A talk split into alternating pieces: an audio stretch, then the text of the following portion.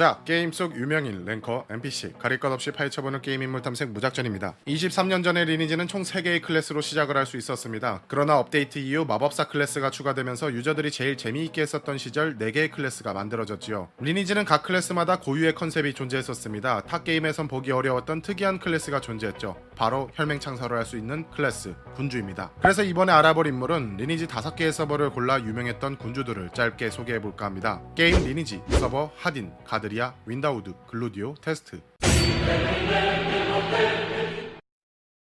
리니지에서 군주란 5레벨 달성 시 피로 맺은 맹세라는 의미의 혈맹을 창설할 수 있고 추가로 10레벨, 15레벨, 25레벨을 달성하게 되면 호칭 부여, 혈맹전, 공성전 등 혈맹 관련 기능을 습득할 수 있는 유일한 직업이었습니다. 하지만 혈맹 인원을 많이 받기 위해 카리스마라는 stat을 올려야 했기 때문에 사냥 속도가 좋지 못했고 유저들은 사냥과 가장 거리가 먼 클래스라 불리기도 했습니다. 그래서 보통 혈맹 창설용 캐릭터를 적당히 육성해놓고 본 캐릭터는 다른 클래스를 선택하는 유저들이 많았었습니다. 요즘엔 리니지의 그리운 모습들이 사라져서 예전만큼 인기를 보여주지 못하는 리니지라는 게임은 이제는 군주가 군주답지 않다라는 말이 많아지기도 했습니다. 하지만 옛날의 군주는 전화 한 통으로 모든 혈맹원들을 즉시 모을 수 있을 만큼 위력이 대단했으며 게임 내에서는 군주를 바라볼 땐 칼을 휘두르지 않아야 한다며 장비를 착용하지 않는 상태로 군주를 바라보아야 했었고 군주의 통솔력과 지휘 아래 모든 혈맹 인원들이 바쁘게 움직였었죠. 그래서 당시 군주란 직업은 전략과 전술을 잘하며 혈맹 운영을 얼마나 얼마나 잘하느냐에 따라 성혈이 되기도 하고 혹은 서버 하나를 통일해버리는 named 혈맹이 되기도 했습니다. 사실 이제 군주로 유명한 유저하면 방송 활동을 하고 계시는 태상 군주님밖에 떠오르지 않으실 텐데요. 과거에는 어떤 군주들이 유명했었는지 짧게 소개해보도록 하겠습니다.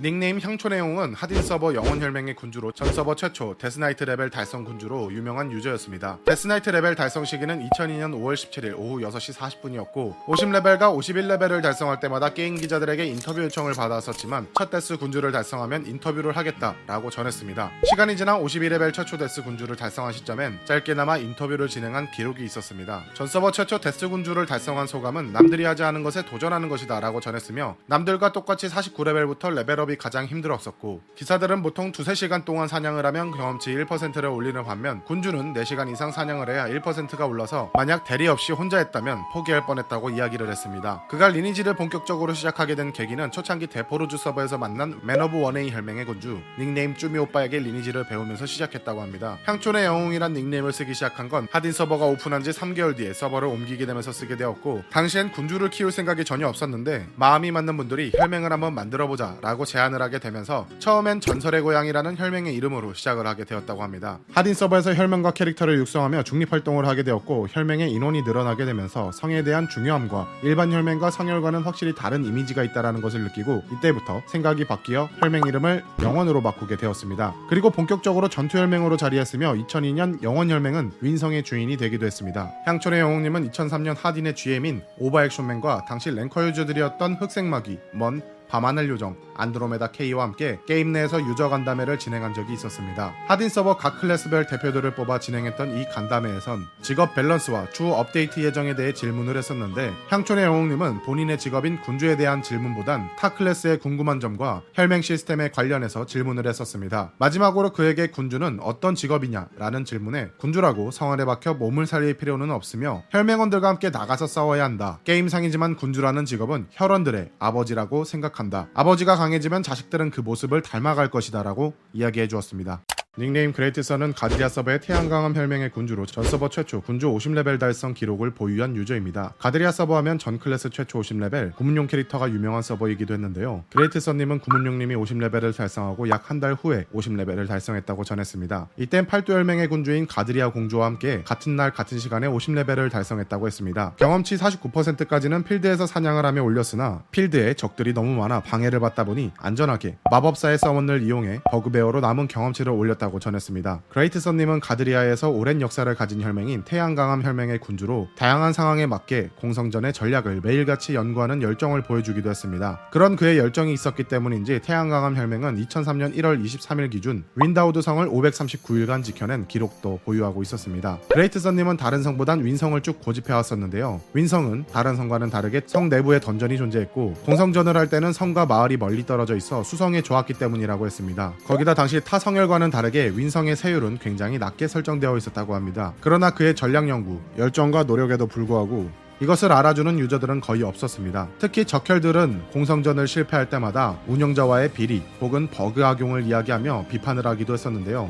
그레이트 썬님은 이런 논란들을 잠재우기 위해 커뮤니티 기자를 통해 공식 인터뷰를 진행하며 입장을 밝히기도 했습니다. 성혈들은 매번 공성전의 룰을 바뀔 때마다 새로운 포진법에 대해 며칠씩 연구를 한다. 공격에 실패를 했다고 무조건 버그나 비리라고 이야기하는 것은 옳지 못한다. 우리 혈맹은 오랜 기간 성을 지켜왔기에 그만한 노하우를 얻었으며 노련해졌다. 언젠간 우리와의 싸움에서 승리하게 되어 성혈이 된다면 지금 내가 하는 말이 무엇을 의미하는지 알게 될 것이다라며 인터뷰를 해주었습니다. 시간이 지나 2007년엔 태양강암 혈맹이 해체가 되며 그레이트 선님의 자료와 소식도 같이 끊기게 되었는데요. 정확한 이유는 알 수 없었지만 당시 반왕 혈맹원들의 인터뷰 내용을 몇 가지 찾아보면 성혈이었던 혈맹들이 내부 분열이 생기게 되었고 일부 혈맹들이 반왕으로 돌아서 성혈들의 전력이 약해졌기 때문이라는 내용들이 있었습니다.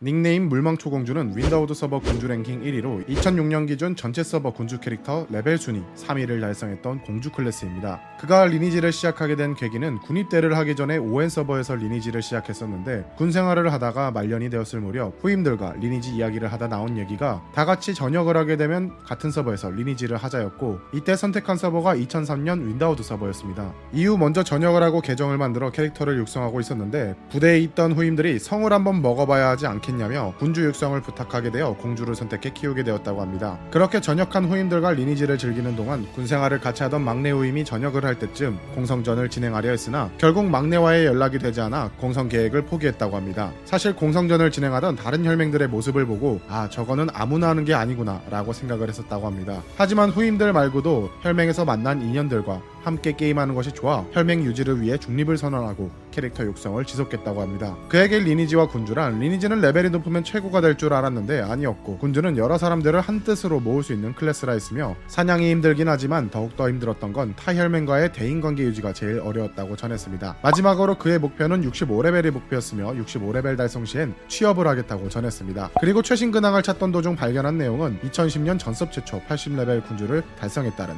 하나의 게시글이 있었습니다. 닉네임 군주키는 글루디오 서버 랭킹 1위 공주 캐릭터로 2003년에 52레벨 달성과 2004년 5월에 55레벨을 달성한 유저입니다. 그녀가 리니지를 시작하게 된 계기는 친동생이 군 생활을 하다 휴가를 나오게 되면서 리니지라는 게임을 알려주게 되었고 딱히 할 게 없어서 시작을 하게 되었다고 합니다. 처음에는 여요정이 이뻐서 키우기 시작했는데 컨트롤이 어려워 다른 클래스로 키우게 되었습니다. 그래서 선택한 다음 클래스는 공주였습니다. 이유는 캐릭터가 이뻐서였죠. 군주키님은 50레벨 달성 시점부터 중립혈맹으로 자리했습니다. 있습니다. 리니지를 하면서 성을 꼭 먹어야 하는 이유를 찾을 수 없었고 그저 사람들과 재미있게 게임을 하는 게 목표였기 때문이라 전했는데요. 혈맹원들에게 언제나 솔선수범을 강조하게 되면서 자신이 먼저 열심히 하는 모습을 보여주기 위해 사냥을 하다 보니 빠른 레벨업을 할 수 있었다고 합니다. 당시엔 동생과 함께 계정 공유를 해가며 키웠었는데 대부분의 시간은 본인이 하고 있다 라고 전했습니다. 그녀는 2004년 9월엔 60레벨을 달성했고 55레벨 달성 기점으로 4개월이 걸린 레벨업이었습니다. 이땐 게임 때문에 시집을 포기해야 하나 라는 생각도 들었다고 하는데 그리고선 바로 65레벨 달성을 목표로 잡았다고 이야기도 해주었습니다. 그녀에게 군주란 직업은 혈맹원들이 군주라는 캐릭터로 인해 하나가 될 수 있다는 점과 혈맹을 만들어 하나의 뜻을 만들 수 있고 나눌 수 있는 그런 캐릭터라 생각한다고 이야기해 주었습니다.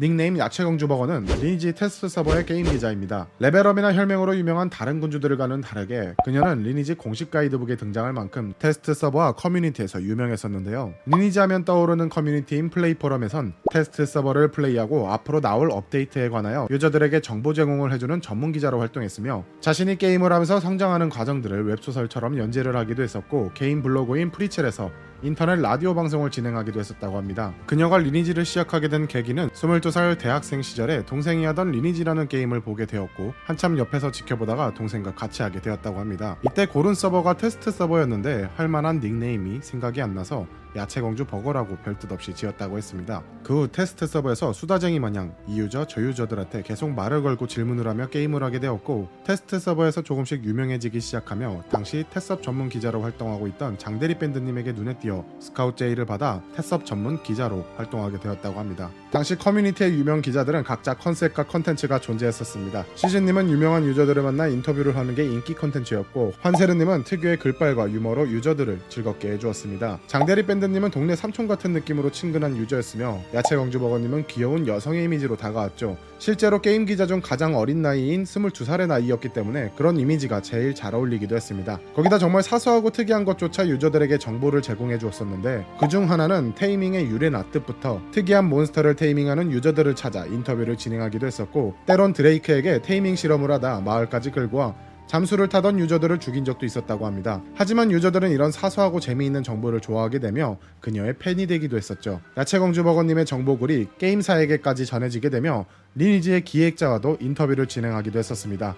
90년대 후반과 2000년대 초반 게임 자료들을 찾다 보면 그 시절 그 게임에선 정말 연예인급으로 유명한 유저들이 많이 계셨었는데요. 이런 분들이 요즘 시대에 계셨더라면 아마 유명 인터넷 방송인들이 되지 않았을까 하는 생각이 조금 드네요. 과거의 자료가 점점 사라지고 있지만 그때 내가 좋아하던 그 시절 게임에서의 기억은 짧지만 강한 청춘이자 추억이 되셨으면 좋겠습니다. 그럼 이번엔 짧게나마 소개드렸던 인물은 리니지 5개 서버 유명한 군주들이었습니다. 자신이 생각나는 군주 혹은 소개드렸던 인물에 대해 추가 정보가 있다면 댓글로 그 추억을 공유해 주시면 감사하겠습니다. 그럼 저는 무작전이었고요. 다음 영상엔 좀 더 알찬 정보를 가져오도록 하겠습니다. 유튜브 닉네임 인생은 즐겁게님 커뮤니티로 이야기한 5인의 군주를 전부 다 맞추셨습니다. 카카오톡이나 이메일로 유튜브 계정 인증 사진을 주시면 시원한 아이스 아메리카노를 선물로 드리도록 하겠습니다. 시청해주셔서 감사합니다.